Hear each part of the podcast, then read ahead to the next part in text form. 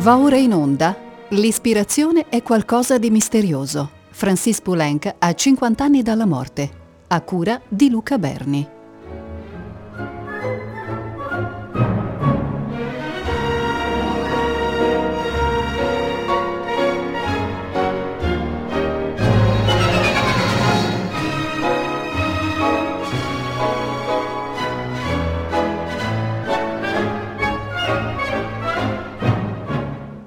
Benvenuti all'ascolto dell'Ispirazione è qualcosa di misterioso. Siamo giunti all'undicesima trasmissione ed è l'ultima trasmissione che tratta opere dal 1959 al 1962 di Francis Poulenc in questo ritratto che abbiamo voluto eh, dedicargli per i 50 anni dalla morte. Dal Gloria quindi alle sonate per clarinetto e per oboe e pianoforte. Il Gloria in sol maggiore per soprano, coro e orchestra fu commissionato dalla Fondazione Kusevitsky e dedicato alla memoria di Serge e Natalie Kusevitsky. Scritto tra il 58 e il 60, venne eseguito negli Stati Uniti dalla Boston Symphony Orchestra con Adele Addison al soprano e l'orchestra diretta da Charles Munch, che ancora una volta era il mentore musicale di Poulenc di là dall'oceano. La prima esecuzione avvenne il 20 gennaio del 1961. Per la prima parigina il soprano fu Rosanna Carteri, il direttore Georges Pretre.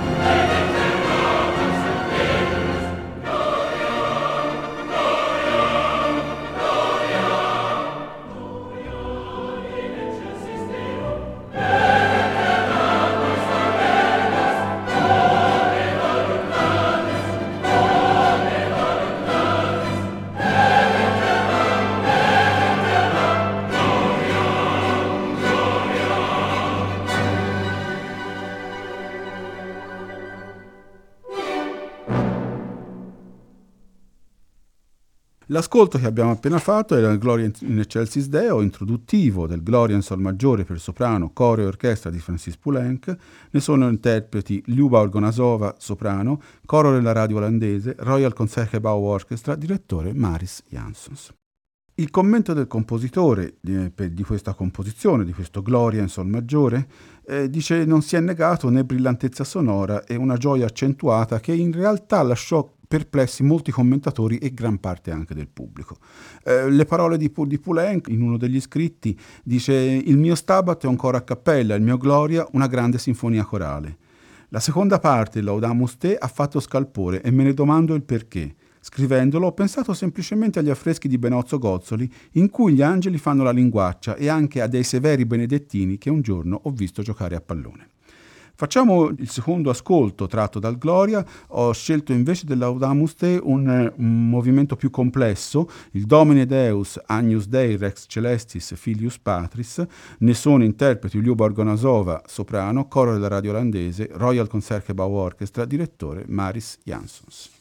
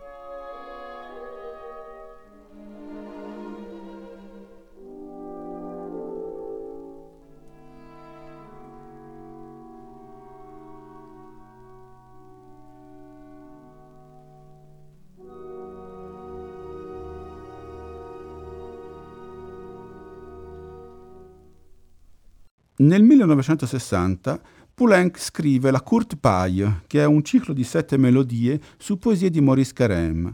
Fu eseguito al Festival di Royaumont da Colette Herzog, ma il ciclo è dedicato in realtà all'interprete per eccellenza, l'interprete poulenchiana per eccellenza, Denise Duval, che però considerò la, la dedica perché le canti al suo bimbo, ma non ne fu la prima interprete. Sono schizzi che sono di volta in volta mal- malinconici, maliziosi e comunque so- è un ciclo senza pretese in cui in realtà una sorta di buon umore generale prevale. Li ascoltiamo tutte le sette melodie, la Courte Paille, Le Sommeil, che l'Aventure, la Reine de Coeur, Baby Bobou, Les Anges Musiciens, Les Carafons e Lune d'Avril, con Felicity Lott soprano e Malcolm Martineau al pianoforte.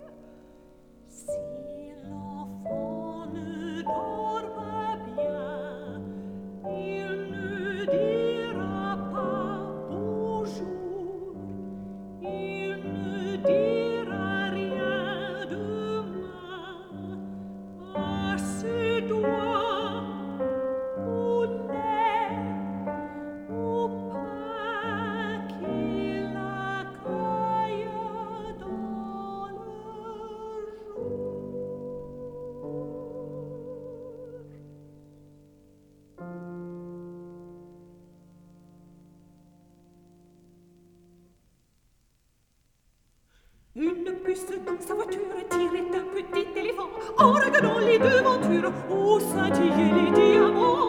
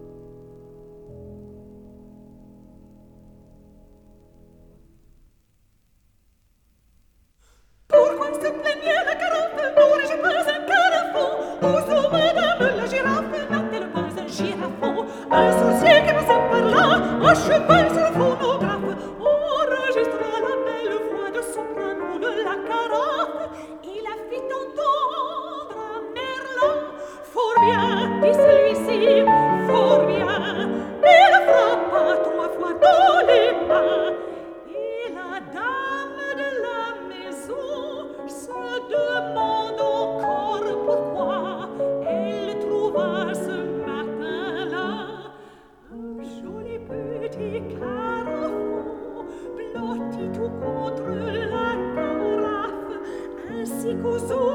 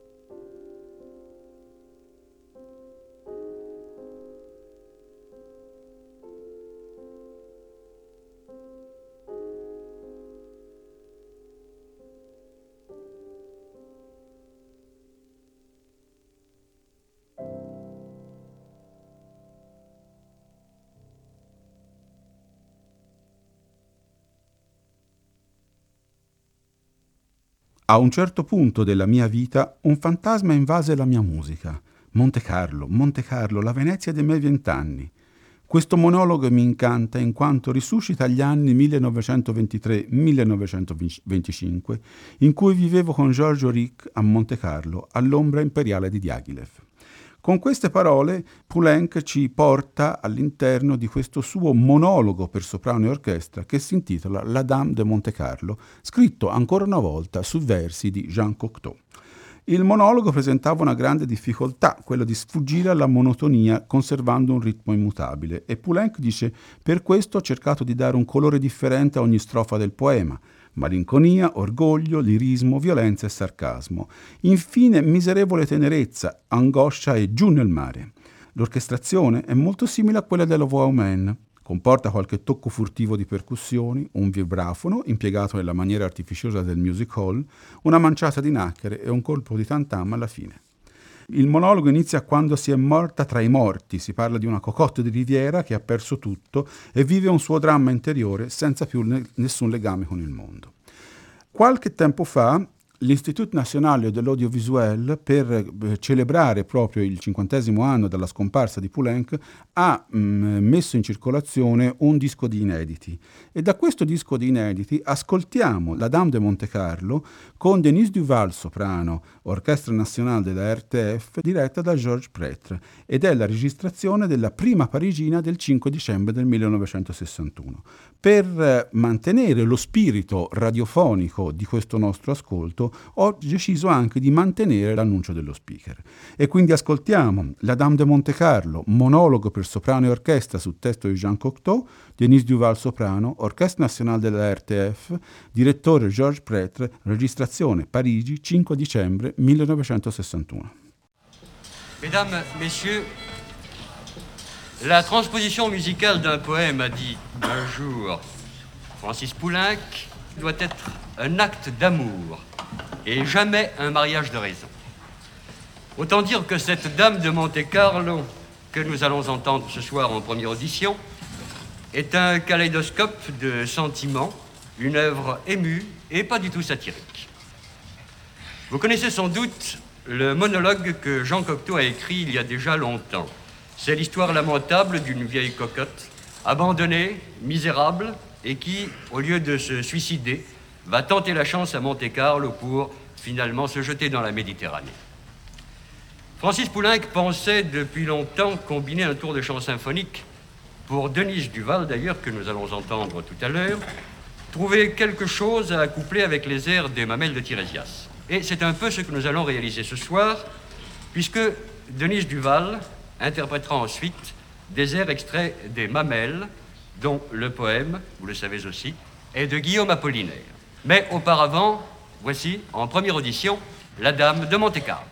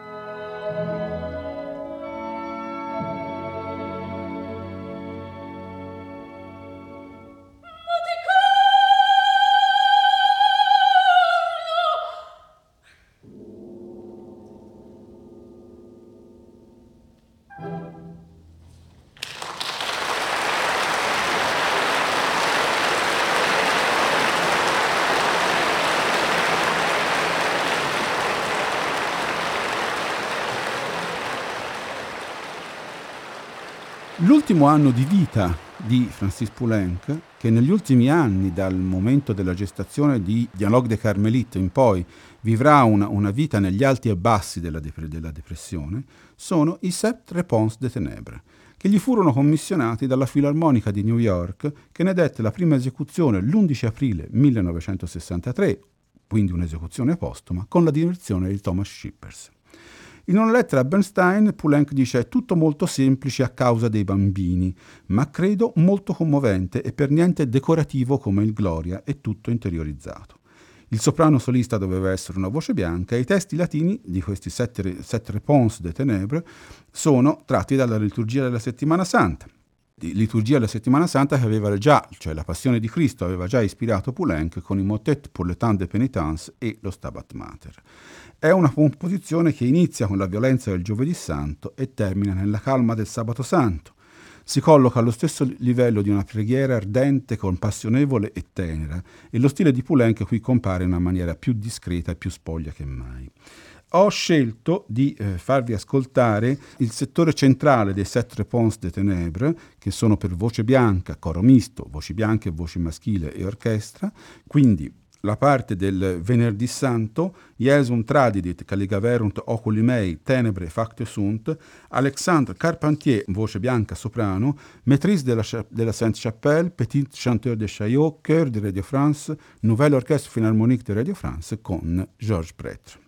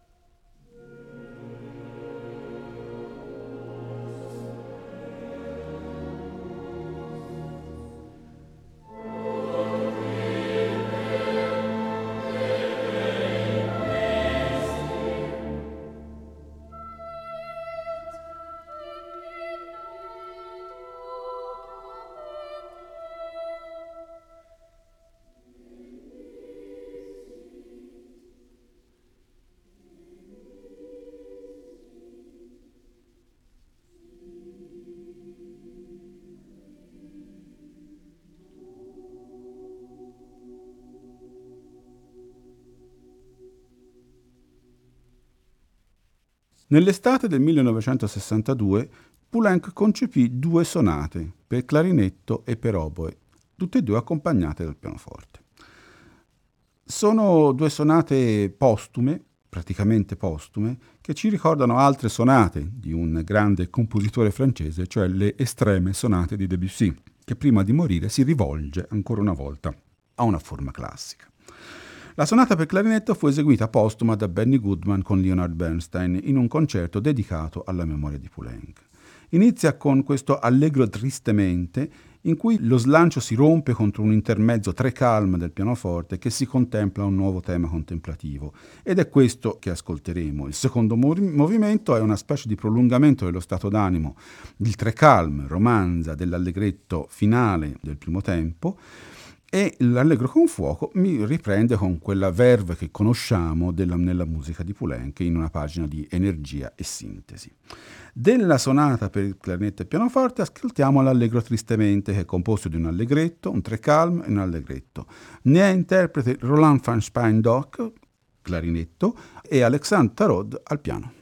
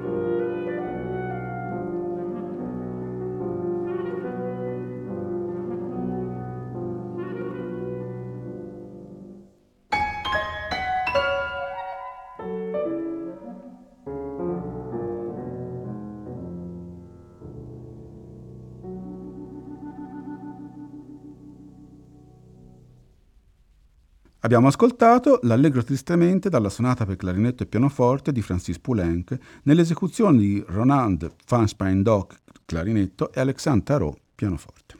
La sonata invece per oboe e pianoforte fu sempre concepita nell'estate del 1962, dedicata alla memoria di Prokofiev, fu eseguita da Pierre Pierlot e Jacques Février nel giugno 1962 al Festival di Strasburgo.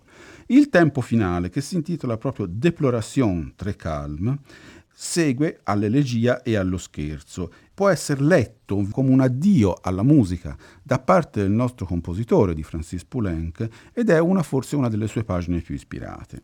La eh, sonata per pianoforte la vorrei farvela ascoltare nella sua integralità, cioè Elegie, Paisiblement, Allegro, Tres Animés, Deploration, Très Calme, Oliver Doise, oboe, Alexandre Tarot, pianoforte.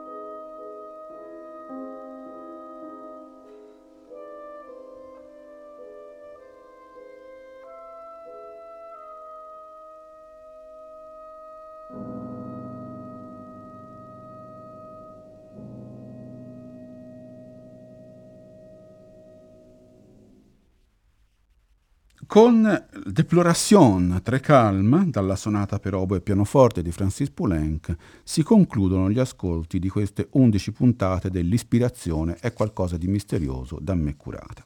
Francis Poulenc ha lasciato la vita terrena il 30 gennaio 1963 la vita di questo Giano Bifronte della composizione francese, da una parte l'amante del music hall, dall'altra parte il credente, il fervente cattolico, questi due suoi due lati che diceva essere dati la parte cattolica dal padre Émile Poulenc, che era nato nella Véronne, e dal, invece dall'altra parte da Jenny Royer, che faceva parte di una famiglia di Parigi, che più parigina non poteva essere. Quindi questo aspetto di Giano Bifronte, questa difficoltà di compensare questi due lati, che però ci ha regalato anche grandissime composizioni, ci ha regalato da una parte Dialogue de Carmelite e dall'altra parte eh, La Voix Humaine, ci ha regalato da una parte Le Biche e dall'altra parte le litanie per la Vergine Nera, senza contare l'enorme quantità di melodie che sono tutte, praticamente tutte dei capolavori. Abbiamo parlato di Poulenc anche nel rapporto con i suoi interpreti, specialmente con i suoi due interpreti principali. Da una parte Pierre Bernac, con cui ha fatto concerti in tutto il mondo e grande parte delle sue melodie, e infine la grande eh, Denise Duval, che è stata sua, l'ispiratrice dei suoi lavori per il teatro. Con questo si conclude L'ultima puntata, questa undicesima puntata dell'Ispirazione è qualcosa di misterioso di Francis Poulenc a 50 anni dalla morte, ringrazio Valentina Marchi per l'apporto tecnico e tutti gli ascoltatori.